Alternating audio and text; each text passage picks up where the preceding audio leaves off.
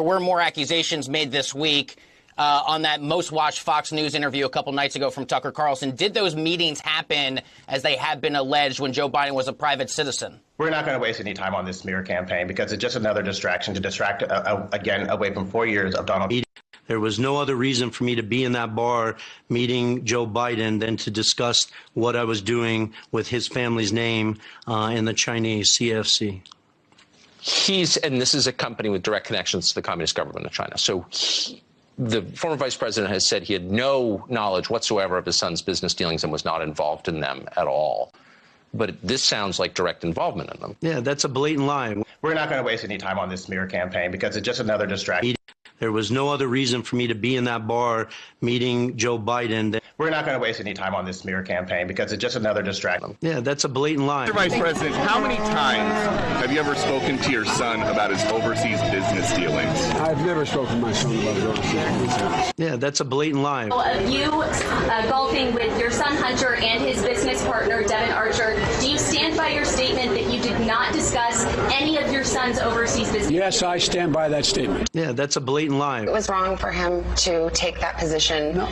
knowing that it was really because that you- company wanted access to you. Well, that's not true. You're saying things you do not know what you're talking about. I Yeah, that's a blatant lie. know what he was doing. I know he was on the board. I found out he was on the board after he was on the board.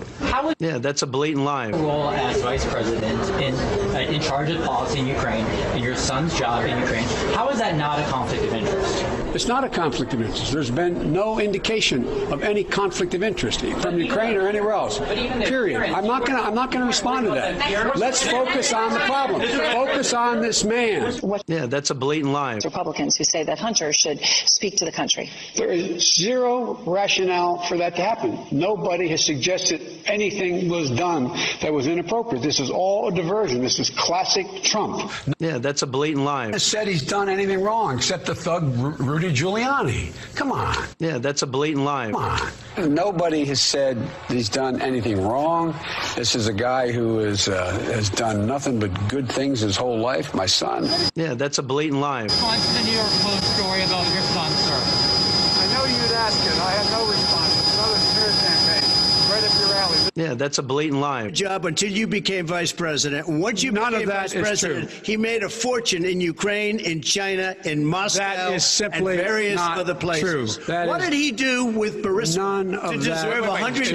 $183,000? Yeah, that's a blatant lie. You're vice president. Isn't there a higher standard? Don't you need to know No. what's happening with your family? Don't you need to put down some guardrails? un- un- Um, unless there was something that was uh, there was something on its face that was wrong.